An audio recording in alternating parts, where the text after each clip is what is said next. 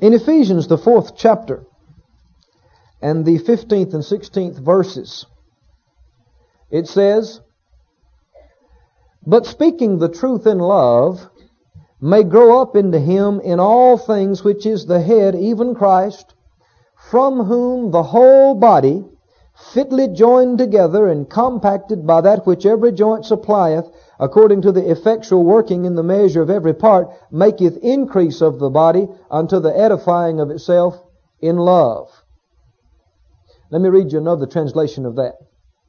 One translation says, For from him the whole body, closely joined and knit together by the contact of every part with the source of its life, derives its power to grow in proportion to the vigor of each individual part, and so it is being built up in the spirit of love.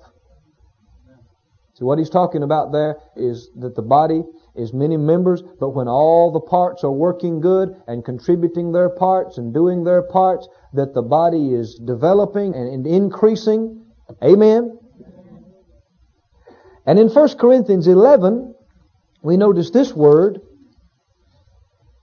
verse 29 and 30, 1 Corinthians 11, 29 and 30, this is the portion of scripture that we use for communion, what we call the Lord's Supper. These people were not observing the Lord's Supper correctly. They didn't realize what these elements, the bread and cup, stood for, and they weren't observing them properly. And verse 29 says that because they were not discerning the Lord's body, Verse 30, it said, For this cause many are weak and sickly among you, and many sleep. Many are weak and sickly among you, and many sleep. Why? Because of a failure to properly discern the Lord's body. We began Monday talking about having a body mentality. And we said that there are two main things you can get from this portion of Scripture in 1 Corinthians 11. One of them is as far as discerning the Lord's body, we realize we must discern the Lord's physical body that was broken for us. His body was broken so that ours could be whole. Amen? Amen? He took our infirmities. He bore our sicknesses. And by His stripes we're healed. Amen? Because His body was broken, then ours can be whole. It's, it's part of our redemptive rights. And so when they were eating the bread of the communion, uh, when they lifted it up and broke it, they should have been thinking, this represents the Lord Jesus' body that was broken for me, and because His body was broken, now I have a right to health and wholeness and strength. And then when they took that bread into their mouth and chewed it and swallowed it, they should be believing I'm a recipient and a participator in all of the benefits of the broken body of Christ. Amen? But you see, these folk weren't doing that. They, they just saw bread and thought, hey, bread, I'm hungry. And they ate, and they actually were even gluttonous. And they had no realization or awareness of the symbolism that the bread represented in the Lord's table or communion. So first and foremost, we should discern or see and perceive and understand that the Lord's physical body was broken for us, and because it was, by stripes we're healed. But there's a second application, and that's the one that we've been emphasizing this week. And the second application is this. We know from the scriptures, all through the New Testament, all, all through the epistles that is, you, you keep seeing this truth come up again and again and again, and that is the truth that the church of the Lord Jesus Christ is likened to a body, a human body. And the Bible said Jesus is the head, and we are the body. And so not only do you need to rightly discern the physical body of the Lord Jesus Christ, but you also must discern the spiritual body of the Lord Jesus Christ, which, you know, includes all born again believers. And failing to rightly discern the body of Christ can open up the door for weakness and sickness and even premature death. What do we mean failing to rightly discern the body of Christ? Well, who is the body of Christ? Well, you're a member of the body of Christ, but your brothers and your sisters are also members of the body of Christ. Amen. And not just the ones that you particularly like and are attracted to. But all of every person, every man, every woman, every boy, every girl that's genuinely born again. Amen. genuinely washed in the blood of the Lord Jesus Christ, is a part of the same body that you're part of. No matter what kind of name they have over their church. Amen? Even if they disagree with you on some things. Or you disagree with them. Or they do things differently. Or their ways or traditions are different. Or their culture is different. You still better acknowledge that they are part of the body and you better treat them with love like they're part of the body. Amen? And if you don't, you get in trouble. Now we said that under the old covenant, we reminded ourselves that God had told them He would be the Lord that healed them.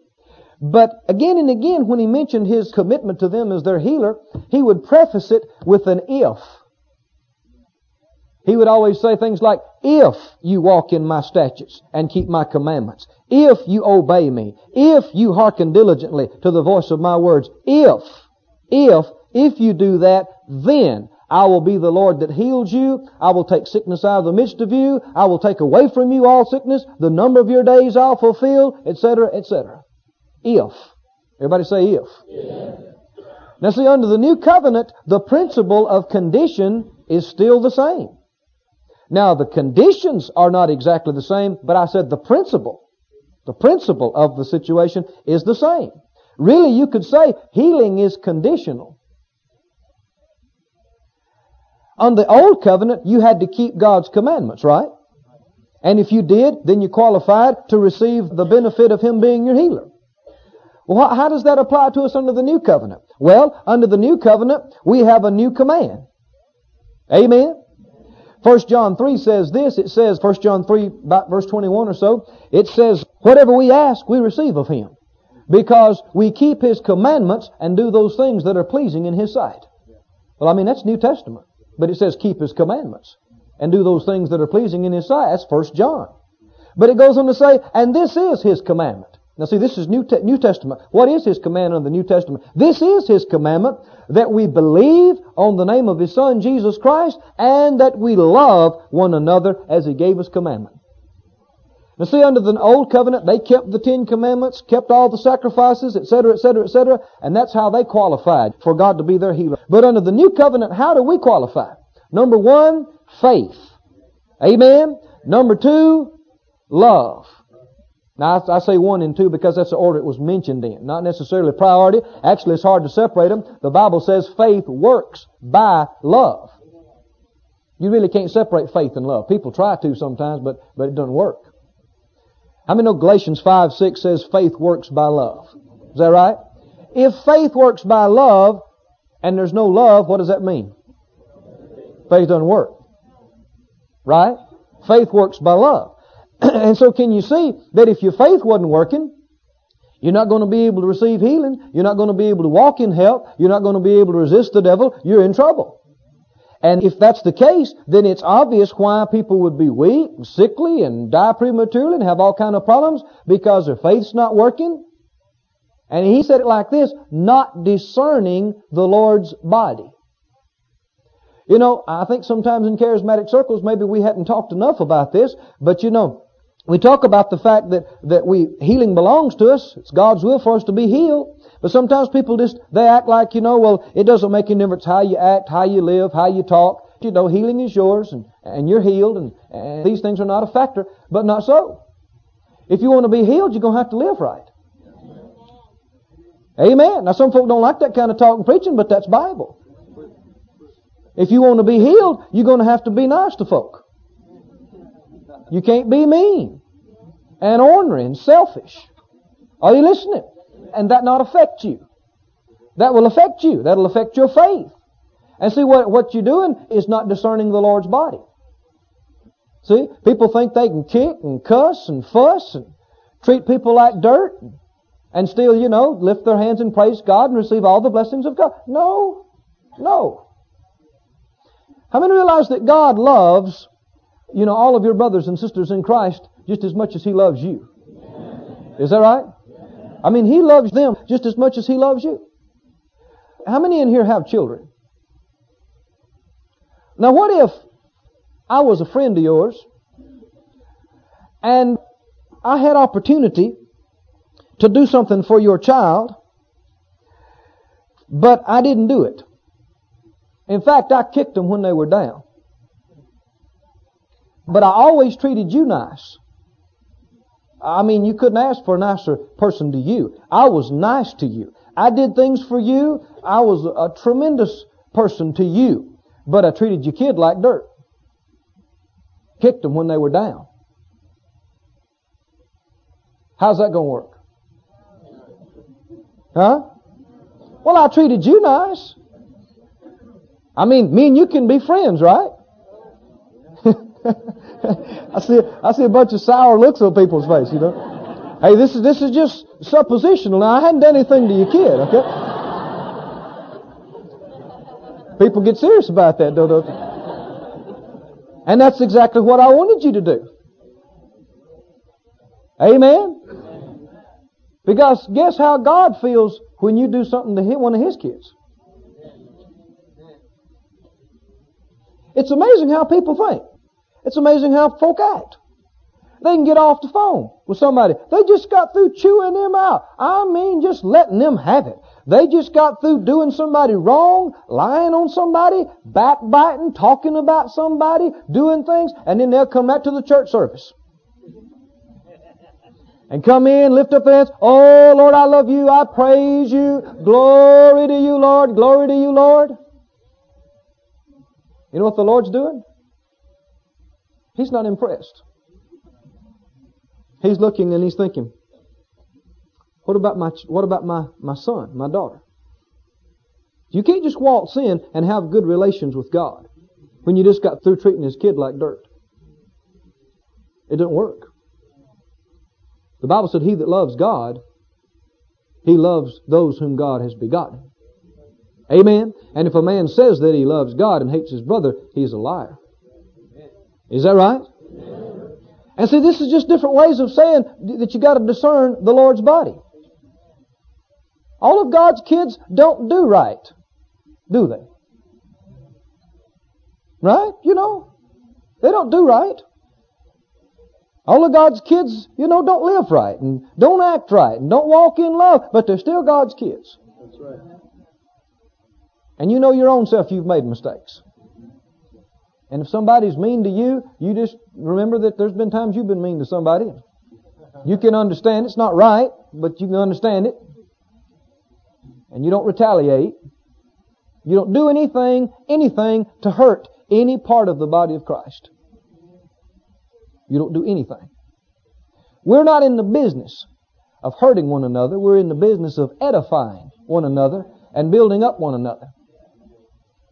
Go with me to Colossians 2, and let's notice there, Paul wrote to the church at Ephesus, and he also wrote to the church at Colossae, and he said similar things to them. And we read this over here in Ephesians 4, but this is a similar thing to what he said here in Ephesians 4 in Colossians 2, but it'll come across maybe a little differently to you. In Colossians 2 verse 19, he said, not holding the head, some of these folk were teaching wrong things, and not holding the head, from which all the body by joints and bands, having nourishment ministered and knit together, increaseth with the increase of God. Now let me read other translations of that to you. One said, From him the whole body, by the joints which bind it, draws full supplies for all its needs, and is knit together. Another one says, From him the, the whole body, in all its parts are nourished and strengthened by its points of contact and by its connections. We talked about the fact that the Lord Jesus, the head, He's the one that ministers to every part of the body, but He ministers to the body through the body. We talked about the fact that if the head is going to give some direction to the hand, it doesn't just come through the air from the head to the hand, does it? It comes through the neck, through the shoulder, through the arm, through the elbow, through the forearm, through the wrist. It comes from the head, but it goes through other body parts. And we said to you that sure, we all have a personal direct relationship and fellowship with the Lord, and there are things He'll minister to us directly. But we are also a part of the body of Christ. And God, the Bible says God has set the members in the body as it has pleased Him. He's put you where He wants you. And He has set the members around you and the relationships that you've been able to cultivate and develop with different parts of the, the body of Christ. He has, He has ordained those. Amen. I mean, we talked about the fact earlier this week that you can just join yourself to somebody or you can just join yourself to some work, but that's different from God joining you. God knits people together and knits works and ministries and, and things together. All of us are the body of Christ, but you are not directly connected to all parts. You understand? Say my right hand. It's connected to the wrist. And it has constant fellowship with the wrist. Isn't that right? Now, my left foot is just as much a part of the body as this hand is, but they are not directly connected. See, there are certain parts of the body that you have constant direct contact with and fellowship with. Other parts of the body, you, you, hardly ever have any direct contact with them. They're still part of the body. You love them, you appreciate them, but you're not connected directly to them. And the Bible tells us in these two passages that we've looked at that these portions of the body that we're connected to, God has ordained that there be a supply of the Spirit from them to us and a supply of the Spirit from us to them. Now, of course, the devil realizes this much more than most Christians do. Really, it's true. He knows that if he can cause division and rifts and problems between body parts, he can effectively limit the supply of the Spirit. Amen. We read over there in Philippians, the first chapter, where Paul was telling the church at Philippi to pray for him, and he talked about a supply of the Spirit that would be given him, that would enable him and help him. A supply of the Spirit. And friend, you know, those that God has joined you to, he joined you to them because there's a supply that'll come through them to you that'll help you. And vice versa, He's ordained that there be a supply through you to them to help them. And that we'd be mutually benefiting. Amen. Look with me over in Romans, first chapter. And notice something that Paul said that sounds like what we're talking about now. In Romans 1, he's talking about how that he had prayed, you know, about coming to them and about ministering to them, these saints at Rome. And verse 10, he said, this is Romans 1.10, he said, making request if by any means now at length I might have a prosperous journey by the will of God to come to you. For I long to see you that I may impart unto you some spiritual gift. Now you could say I, that I might impart to you a supply of the Spirit are a quantity of spiritual things. Amen. So, uh, that I might impart to you some spiritual ministry, some spiritual something, to the end you may be established. That is, now he goes on to qualify, he didn't just stop there, he said, but that is, that I may be comforted together with you by the mutual faith, both of you and me. I mean, I mean, you can see here a reciprocity, can't you? Him ministering to them and them receiving from Him, and then Him being benefited from His fellowship and time with them. Amen? You know, every service is really reciprocal fellowship. You know, the Spirit of God wants to minister to all of us, doesn't He? And God ministers to us different ways. One way that He ministers, not the only way, but one way that He ministers to us is through men and women that He gives utterance to speak. Now that's just one way. I mean, the Lord wants to, He'll minister to you right straight out of your Bible. Amen. Ministers to you right out of your heart where the Holy Spirit dwells. He'll minister to you through all different members of the body of Christ. But of course, in talking about the body of Christ, that previous passage in, in, Ephesians 4 had said that He gave gifts to men and He mentioned all these ministry gifts and then He went right on talking about the body. And the reason that he gave these ministry gifts is so that he could have vessels to flow through to give a supply of spiritual things and life and nourishment to the different members of the body so that they would be edified and so that they would grow. Isn't that what Ephesians 4 says there? That's just a different way of saying it, but that, but that's what it says. But did you know it's not, like we were talking yesterday, it's not supposed to be just a one-sided deal. I'm, just a young man, but I've gotten a chance to minister quite a lot in the last several years and speak many times. There's some weeks I've spoken, you know, 20, 25 times a week. And so after a while you begin to learn some things about how that goes. And you know, when you speak, you're ministering something to the people, but did you know they're ministering something to you too? and it can be good or it can be bad. you know what I'm saying? And really, people are ministering something. And of course, you minister whatever you have. You know, Peter and John at the gate called Beautiful, where the lame man was there. He looked at him and he said, Such as I have, give I thee. That's what you're going to give, is such as you have. You're not going to give something you don't have. You're not going to give something you wish you had. You're going to give, you can only give what you have. Amen. And did you know it's not selfish to want to get yourself built up? It's not really, it's just selfish to want to get yourself built up because you can't be a blessing to anybody else until you get yourself built up. You can't minister peace to somebody unless you have peace. You can't minister joy to somebody unless you have joy. You can't minister life to somebody unless you have life. Amen. And if you barely got enough life to keep you going, well, you're in no position to minister much to somebody else. But God's will and plan for every individual Christian believer is that they be full of the Spirit. Amen. Full of the Spirit. Ready all the time to just flow over in life to other people. Amen. To minister love to people, peace to people, joy to people. There's enough junk in the world to pull people down.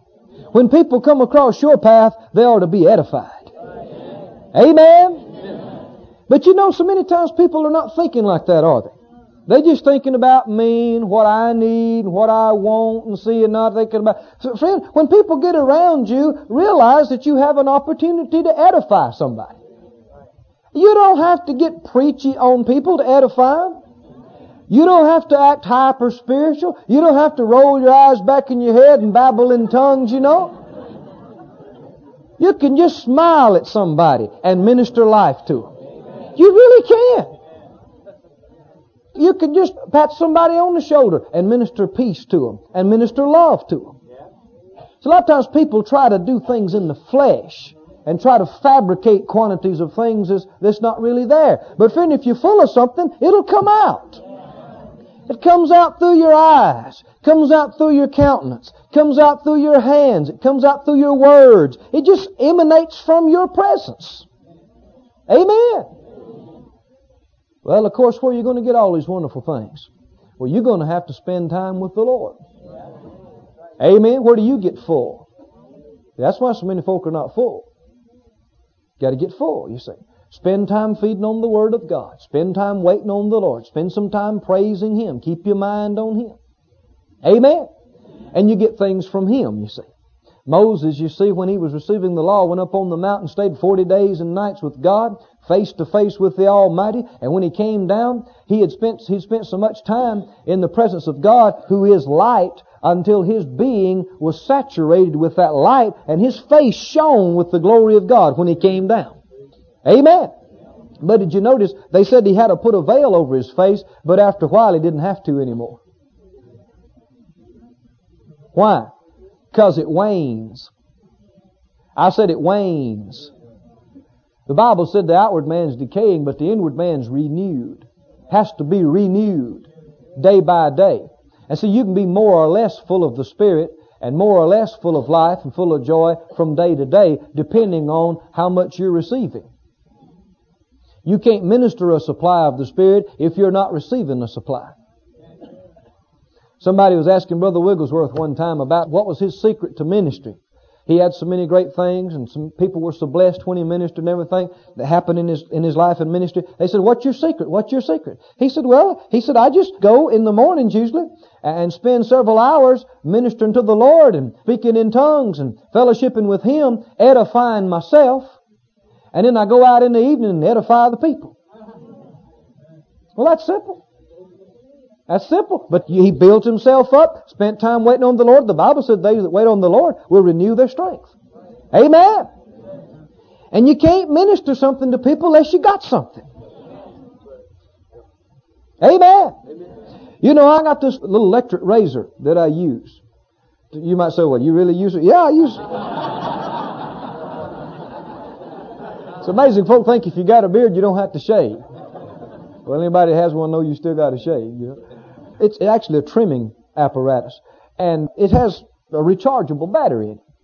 And you have to plug it into the wall and let it charge. Well, they tell you when you get it, the instructions say that you got to plug it in, leave it there for so many hours for it to get a full charge. Well, sometimes if I, I mean to use it, you know, and I and, and I've uh, forgot about trying to plug it in or charge it, and I'm getting ready to go, and I reach for it and pull it out, and I turn it on, and sometimes I just go. Brrr. Brrr. That's it. No power. So you know then what I have to do? There's some power flowing in the wall there.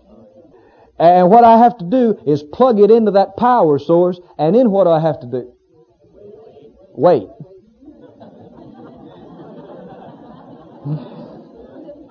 Plug it in, wait. Amen. Preachers, there's a sermon right there. Plug it in and wait. Now, now, what, what is happening while it's charging? What is, what is that razor doing while it's charging? as far as putting out any energy, it's doing nothing. Is that right? It's just receiving. Is that right? We need to learn about this kind of prayer, the prayer of waiting on the Lord. And that's what we're talking about here. We need to learn about that kind of prayer. Some people, all they know about prayer is just wearing themselves out. When you say prayer and pray, they immediately start straining in other tongues. Oh, you know, and just, and just really wringing it out. There is a kind of prayer where you're quiet and you just receive. See, a lot of times folk are giving out so much. I mean, they're they're more tired after they get through praying than they were before they started, and they're supposed to be, you know, getting charged up. The Bible said you, you get edified. When you build yourself up on your most holy faith, praying in the Holy Ghost, you, you're supposed to get edified. Edified. Amen. Now there's some times to stir yourself up and pray with a little more vibrancy, but there are also times when you just need to get quiet. Wait on the Lord. Receive. Receive. I can let that little razor sit there, you know, for several hours. It's not doing a thing. Outwardly. It's not putting forth any effort, but it is receiving. It's receiving. There's a flow coming into it. I said there's a flow, and now, see, if you just leave it plugged in for just a few minutes and you pull it out, well, it'll, it'll brrr just a little bit, but then it runs back down just real quick. Did you hear that? But if you leave it plugged in for several hours, I said if you leave it plugged in for several hours, then when you turn it on, man, that, you about have to hold it with both hands. That thing, you know, it, it's got the power. And you better watch where you put it. It'll, it'll shave everything off, you know. it's ready. And it, it can run for an extended period of time. Well, do you know why so many folk run out of gas so quick then, don't you? Hmm? They run in, you know, their prayer time consists of a little Bible snack and a few little minutes with the Lord real quick, and they do receive a little bit, but not enough to really sustain them. They don't really get charged up real good. I can tell just as good when I get weak, when I get run down. Amen. And I've learned as a minister, how many ministers do I have here? I want to see. Listen, ministers.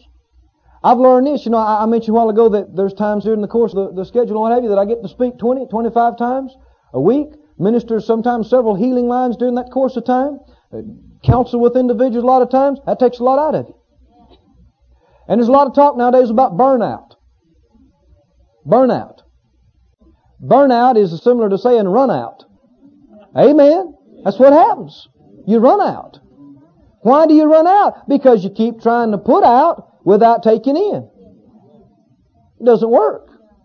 I mean, anybody knows that if you keep driving your car without stopping at the gas station, you're going to run out. How many got that much intelligence? You know. If you keep passing those gas stations, well, I don't have time to get gas. I don't have time to stop and get on gas, you know. Well, then you'll have time to be stranded out on the road somewhere. I don't have time to wait on the Lord. I'm too busy. I got too many appointments. I got too many of this. I got too, I don't have time. I just don't have time to spend time in the Word like that. I just don't have time to wait on the Lord. I got too much going. Well, you're going to run out somewhere. And it'll be your fault. You can't blame it on the devil. Are you listening? You can't blame it on your people. Because you let it happen. Are you listening? You can't blame, you certainly can't blame it on the Lord. He said His yoke is easy. His burden is light. If you got a heavy burden, you didn't get it from Him. Heavy burdens and hard yokes are man-made. His yoke is easy. His burden is light. Besides that, He gives you the grace and anointing to do it. But if you wait on the Lord enough, you really get built up. There's times, you know, I realize that I hadn't taken in like I should have and just get weak. I used to mistake it a lot of times for physical weakness. And I think, well, I just need to rest. Well, it does affect you physically. Don't misunderstand. Me. It does affect you physically. But I just think, well, it's just physical. I just need to rest. And so I'd sleep, sometimes get extra sleep. I mean, you know, sometimes I'm sleep 10 hours, you see, trying to catch up. And then the next day I'm still run down. And I begin to realize I'm tired on the inside. I'm tired on the inside. I've depleted myself. Well, what's going to fix that? Sleeping won't fix that. I'm weak on the inside. Well, when you're weak physically, you can eat, and that helps. Well, when you're weak spiritually, what do you got to do? You got to eat. Physically, if you're weak and drained, if you'll eat good and rest, you can get it back together, right? You can, you can get renewed. Spiritually, the same thing. You got to eat spiritually, which means feed on the Word of God. Number one way is open the Bible and read it. Tapes are just supplemental. Are you listening? Books are just supplemental. You need to get your nose in the book. Read the book. And then also wait on the Lord. Pray. Build up yourself. Get quiet. Get away from everybody and everything. Shut the door. Turn off the phone. Turn off the TV, the radio, everything. Get quiet. Wait on the Lord. And there's some times when I tell you, like if I've had a busy week and a busy weekend or something, trying to uh, catch up my fill feel weak, sometimes I'll just go in early. Sometimes just five o'clock. I'll just go in and just shut the door in my bedroom, start playing Bible tapes, and I'll be there till the next day. Don't get out, don't do anything. Rest up, take in, pray up, eat up. Amen. And after staying on tap for several hours, by the next morning, I'm ready to go. Amen. And if you just do that periodically, you don't ever get so run down. So I tell people, there's a lot of folk, they are so run down. And it's their own fault. They won't stop. Amen. Got to do it. So you got to do it. If you keep yourself run down like that long enough, it starts affecting your flesh. And it makes you vulnerable to a lot of problems that you wouldn't have otherwise. I know when I've, you know, I've learned that from experience that when I've done that, when I've not kept myself built up like I should, I have so many little problems. Sniffles, colds, symptoms and things like that. But when I keep myself built up, I, I can go month after month after month, not have any problem, not, not any weaknesses. See, your spiritual condition is directly connected to your physical condition. Say what you will, it is. Third John 2 said, Beloved, I wish above all things that you'd prosper and be in health. How? Even as your soul prospers. That has to do with your, your whole inward man, you see. And Proverbs 18:14 says in the Amplified, it says, "The strong spirit of a man will sustain him in bodily pain and trouble." Strong spirit. How are you going to keep your spirit strong? Well, you got to eat good, and you got to rest. Well, now you know how to do that physically, but do you know how to do it spiritually? How do you eat? Jesus said, man shall not live by bread alone, but by every word that proceeds out of the mouth of God. You can nourish yourself up in the words of faith, Paul told Timothy. Amen. How do you rest spiritually? By waiting on the Lord. Amen. Waiting on the Lord. Ministering to Him. Worship Him. Praise Him. Get quiet. Wait on Him. And friend, as you do, your strength will be renewed. Strength will come into you. And friend, as your spirit gets built up and strong, the strength in your spirit will spill over into your flesh. Amen. And the Spirit of God in you will quicken your mortal body. Can you say amen? amen? Glory to God. I get excited just talking about it. Amen. Makes you want to go plug in. well, we are eating right now. I know that, but you need you need to have private time when you really get quiet. You really get your mind quiet and your body quiet, and, and you really receive. Mm-hmm. Amen. Don't kid yourself. Don't try to play Superman and just give out, give out, give out until you fall out. If you do, it's your own dumb fault. Are you listening?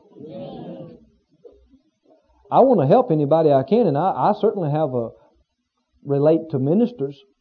But a lot of ministers, when they get in trouble, a lot of times they want to act like, well, it's just a spiritual attack. The devil just attacked me, and and these strange things that nobody understands. No, you were dumb. Wouldn't listen. And before you, until you admit that, you can't get help. You, you have to admit it and just humble yourself and say, I, I knew what to do and didn't do it. And I got myself in trouble. And then you got to repent and say, Lord, forgive me. Have mercy on me. And if you really will, He will. And He'll help you. But, you know, so many people hyper spiritualize things. Anyway, Go with me to Acts real quickly. Acts, the fourth chapter. And we talked about the fact that God ministers to parts of the body through parts of the body. And this is true certainly in healing. And I want you to notice how this is obvious in these two portions of Scripture here in Acts. Now, Brother Hagin is teaching on this earlier in the week about prayer in Acts 4 where we see them praying. And let me remind you of what they prayed here. The Bible said that this group was together and in verse 24 they started praying. They lifted up their voice to God with one accord. And verse 29 they prayed this. They said, Lord, behold their threatenings, and grant unto your servants that with all boldness they may speak your word by stretching forth your hand to heal, and that signs and wonders may be done in the name of your holy child Jesus. And when they had prayed, the place was shaken where they were assembled together, and they were all filled with the Holy Ghost, and they spake the word of God with boldness. You notice a lot of they in there? They, they, they, they. Unity. Isn't that right? Unity. When you get the whole body flowing together and all of them add their supply together, you got a big supply. Amen. Big supply of faith that receives a big supply of anointing that gets a big result. Whole house was shaken. Ministers were stirred. All of them spoke the word with boldness. That means the Spirit is, is coming up strong in them. Amen. Don't you notice what they asked? They said, Lord, we want you, now, now hear what they said, Lord, we want you to stretch forth your hand and heal the sick. There's something about hands and healing, isn't it? Why wasn't it feet and healing or head and healing or shoulder? You know, it's hand. It's hand. Hand and healing. Your nervous system is the wiring of your body, so to speak. One doctor friend was telling me about how many nerves endings uh, are in the hand. It's amazing. I guess the most wiring comes out there as far as in your, in your extremities to your hands. And there's something about that. But the Bible talks about power coming from God's hands. Remember that? Over in Habakkuk. Hold your place right here, and I'll get that for you and read it from some other translations. Over in Habakkuk, it says this, Habakkuk 3 verse 4.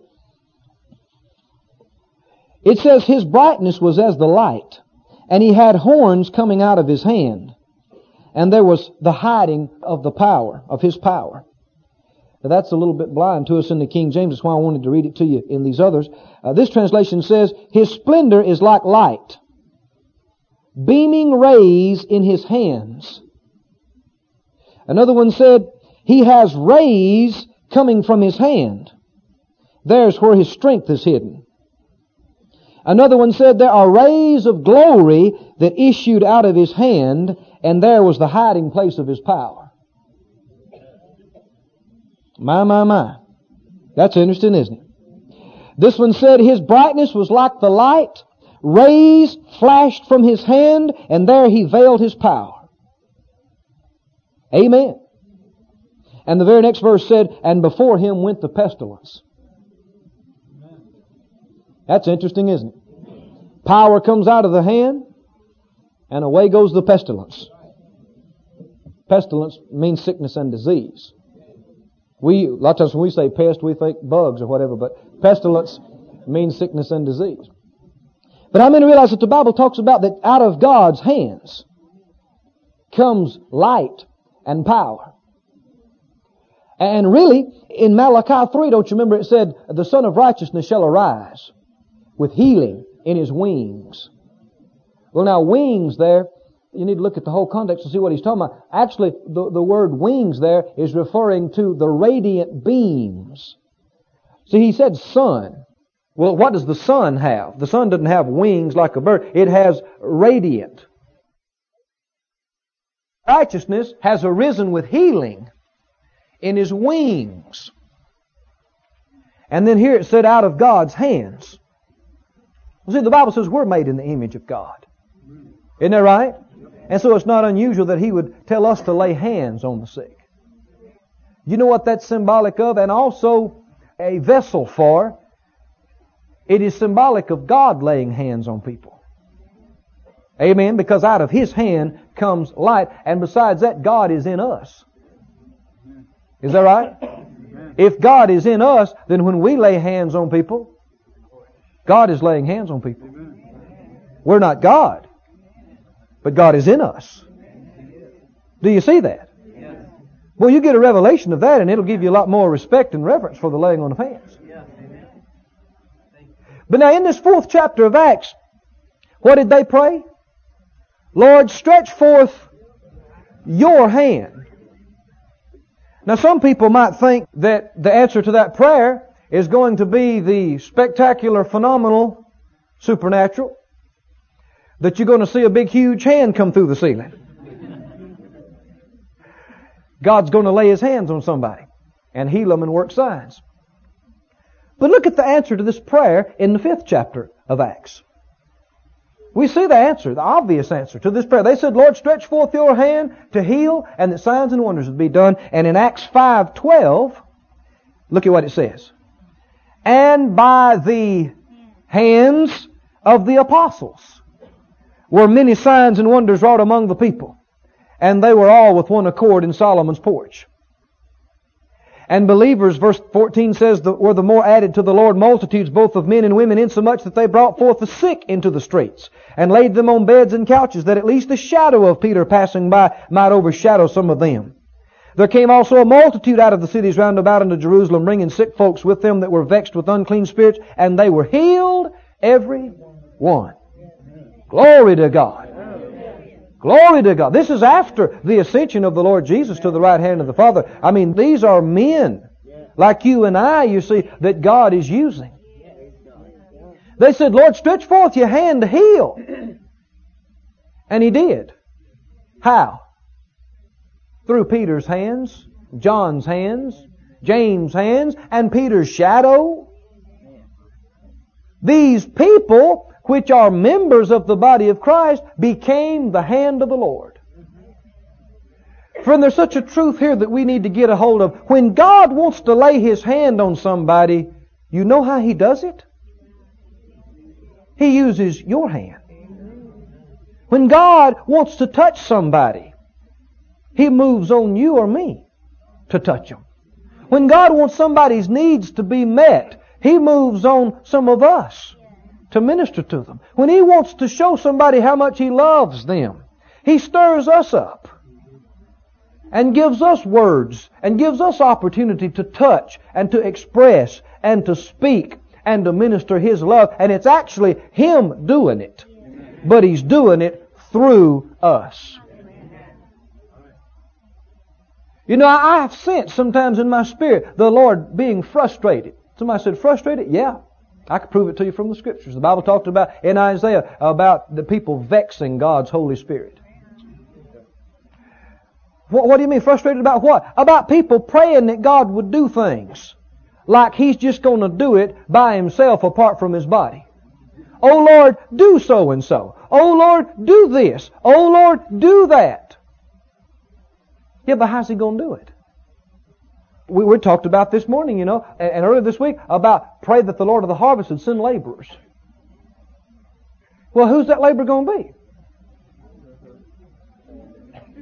That's the ninth chapter of Matthew. He said, pray that the Lord of the harvest would send forth laborers. You know what the, well, you know what the tenth chapter says? I mean, just two verses down.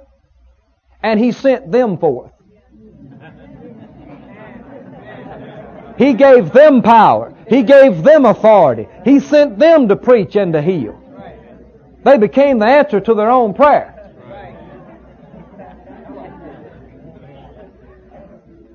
See, sometimes the people, you know, looking across the back fence, oh, God, save my neighbor. Are you listening? And now we've learned better how to pray. Lord, send a laborer across their path. If they'd really listen, you know what the Lord would say? You're a good one. Okay, you want me to send a laborer? Okay, you go. You're the laborer. Amen. We need to get rid of this idea that God is just going to, through some spectacular phenomenon, He's going to minister to everybody directly from heaven without any human agency. God has ordained. And in fact, Brother Hagin has said this before, that the Lord doesn't do anything except He does it through His body. And I think you can see that all through the Scriptures. The Lord told him in a vision that if he's going to do something in the earth, he only does it through his body. Now, friend, that's strong. What if his body doesn't cooperate? It, in essence, ties his hands. Now, I know that folk don't even like if you say anything like that, but it's true. Now, don't misunderstand me. Whether God's will is completely done is not just riding on one person. If John don't yield to the Spirit of God, then God will eventually move on Bob or Tom or Harry or Susie. Are you listening? But I think sometimes God has to go through four or five people before He gets the job done. Make up your mind it's not going to be that way with you. God deals with you, that's it like Isaiah heard the Lord say, Who will go? Who can I send? And who will go for us? And Isaiah said, No. He said, Send me. Here I am, Lord. Send me. I'm ready. I'm ready. Amen. Amen. The hand of the Lord. Then talking about the supply of the Spirit, we see here a healing supply. There's just one Holy Ghost. But the Spirit of God manifests Himself in many different ways. He manifests Himself in healing power, among other ways. Jesus was anointed with healing power. There was a supply of healing power that went out of Him into other people. The woman with the issue of blood pressed through the crowd and touched His clothes. And there was a supply of that healing anointing came out of Him and into her and healed her. The Bible says on some occasions, like Luke 6, about verses 17 through 19, it talks about the fact that multitudes came to hear him and to be healed. And the Bible says that there went virtue or power out of him. And as many as touched him, Mark says, was made perfectly whole. There was a supply of the Spirit that was coming out of him. Now, it didn't just come out of him and jump on people. There had to be something to draw it out. I said there had to be something to draw it out. Did you know faith lays hold of things in the spirit and draws them out into the natural? That's a great truth. It does. The operation of faith to receive is a spiritual force out of your heart that lays hold of a spiritual quantity and draws it out of that realm into this realm. That's wonderful. That's wonderful. Draws it out. All those people in the crowd that day had been touching Jesus, but there came along that little woman with the issue of blood, and she touched him with faith. We know she did. He looked at her and said, Daughter, your faith has made you whole. Another way of saying that is, Daughter, your faith laid hold of that power and drew it out. your faith drew that power. See, Jesus wasn't even having a healing line. He wasn't even ministering healing power. He's walking down the road. She didn't even ask him if she could get any healing power. She just sneaked up behind him. And shoot, her faith just reached and grabbed a hold of that power and came right out of him into her. And the Bible says immediately she felt in her body she was healed of that plague. And Jesus stopped. He said, Whoa. Somebody touched me. And the disciples went, Lord, people touching you all, all over. What do you mean somebody touch? He said, somebody touch me. He's talking about a different kind of touch. He's talking about a spiritual touch. See, it's one thing to touch somebody physically. It's nothing to touch them spiritually. See, with your spirit, you can lay hold of the power of God and pull it out of the realm of the spirit into your flesh, into the realm of the natural, where it affects a work, a healing, a miracle. Faith is a wonderful thing. And so many times folk think they're waiting on God, begging and pleading with God, do this for me, do that for me. But God's already provided it. It's there. The resources are there, the blessings are there, the provision is there, but you and I have to have a faith tractor beam. Amen. And lay hold of what's ours like a magnet and pull it out. Amen. It's there. Now we're not talking about trying to rend something out of the hand of God. We're talking about something God has already given to us and is sitting there waiting on us. Waiting on us. But you don't get it out with a hand or a rope. Faith. Like a magnet that pulls a piece of metal to itself. Strong faith pulls harder. Weak faith pulls weaker. And you have to have patience. Bible said through faith and patience you inherit the promises.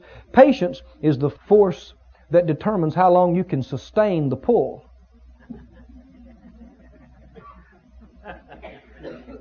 I'm going to say that again.